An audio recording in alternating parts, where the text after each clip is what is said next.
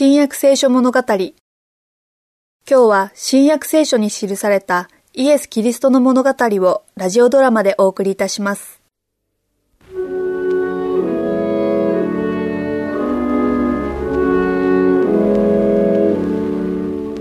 杉越の期間中にエルサレムを去るべきだと思いませんか？いや、それはいけない。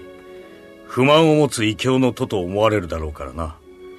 よみがえりの後、ガリラヤで会うという主との約束をお忘れじゃないでしょうね。私もそれを待ち望んでいる。何百人の人々もそうだろう。イエス様を救い主として受け入れた全ての人が招かれているのですよ。さあ、杉越の週は終わった。ガリラヤへ帰ろう。うん、うん、そうしよう。そうしよう。帰ろう。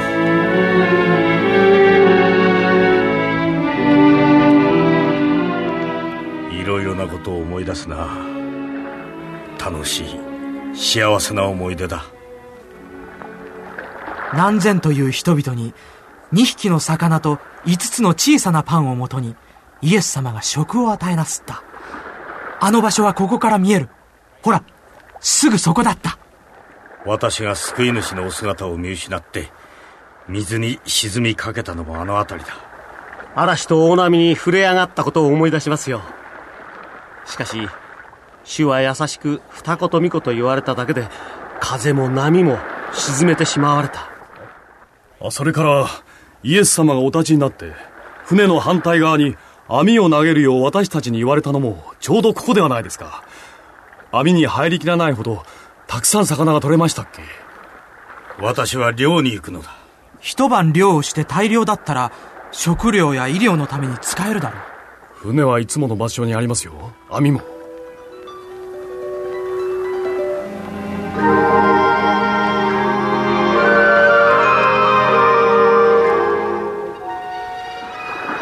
ああ、ここなら岸から十分遠いでしょう、ペテロさん。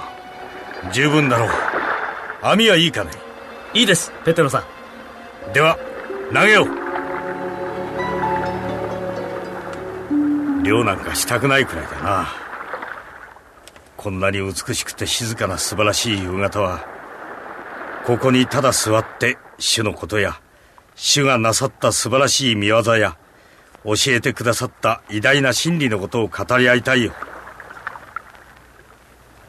綺麗な夕暮れです。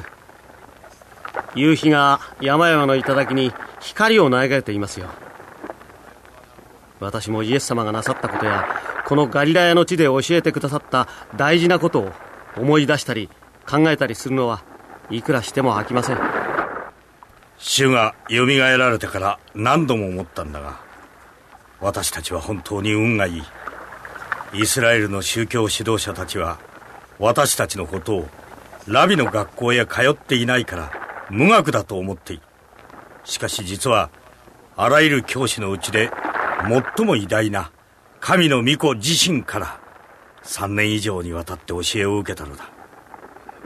ヨハネ、網に何かかかったか？ペテロさん、そんなにせくことはありません。朝までまだ長いですよ。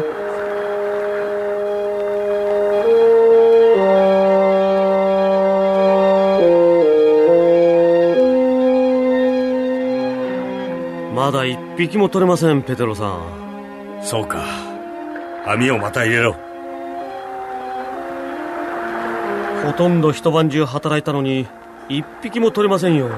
しかし美しい平和な一夜だったじゃないか。静かで穏やかでしたね。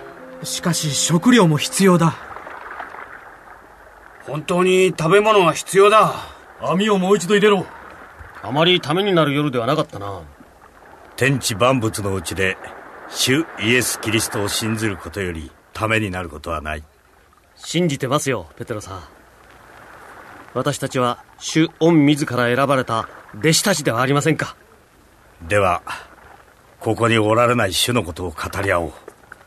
この海辺で私たちが目撃した素晴らしい出来事を喜びとともに思い返そう。思い出すのがあまり嬉しくないこともありますよ。ヨハネ、それは主のことではないだろうな。違います。私や皆さんのことです。例えば、私たちは悪魔に取り憑かれた二人の男から逃げ出して、イエス様を一人きりにしたことがあるでしょう。私自身のことでも思い出したくないことはたくさんある。愚かで、罪深い、恐ろしいことだな。悲しいことといえば、一つ問題があるのだ。主が御父のもとへ帰って行かれると、お導きもあの微笑みもお言葉も我々の手に届かないことになる。その後、私たちは一体どうやって行ったらいいのだろうか。主がおられなくては見通しはあまり明るくは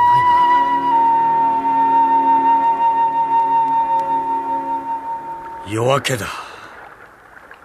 ついに一匹も取れなかったな。岸に人がいる。こっちを見ているぞ。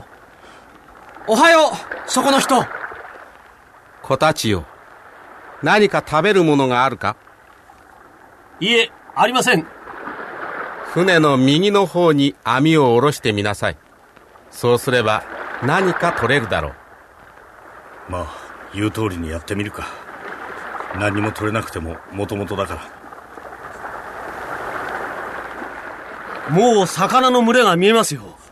網を引き上げましょうか。そんなに早くか。少なくとも何匹かは取れるだろ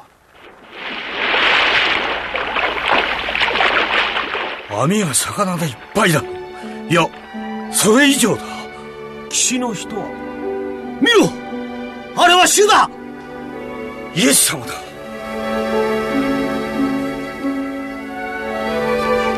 我が主よ、救い主よ。他の弟子たちは魚でいっぱいの網を引きながら船に乗ったまま帰ってきました。彼らが陸に登ってみると、炭火が起こしてあって、その上に魚が乗せてあり、パンもありました。みんなすっかり驚いてしまって、魚と火がどこから来たのか不思議にも思いませんでした。その後で救い主は弟子たちと一緒に食事をしながらペテロに向かって言われました。ヨハネの子シモンよ、あなたはこの人たちが愛する以上に私を愛するか。主よ、そうです。私があなたを愛することはあなたがご存知です。私の子羊を養いなさい。ペテロの答えには嘘偽りのない自然な献身の気持ちが現れていました。そこでまたイエスは尋ねられました。ヨハネの子シモンよ、私を愛するか。主よ、そうです。私があなたを愛することはあなたがご存知です。私の羊を飼いなさい。ペテロは前に三度主を知らないと言ったことがありました。だから彼は三回みんなの前で主を認めなければならないのです。ヨハネの子シモンよ、私を愛するか。主よ、あなたはすべてをご存知です。私があなたを愛していることはお分かりになっています。私の羊を養いなさい。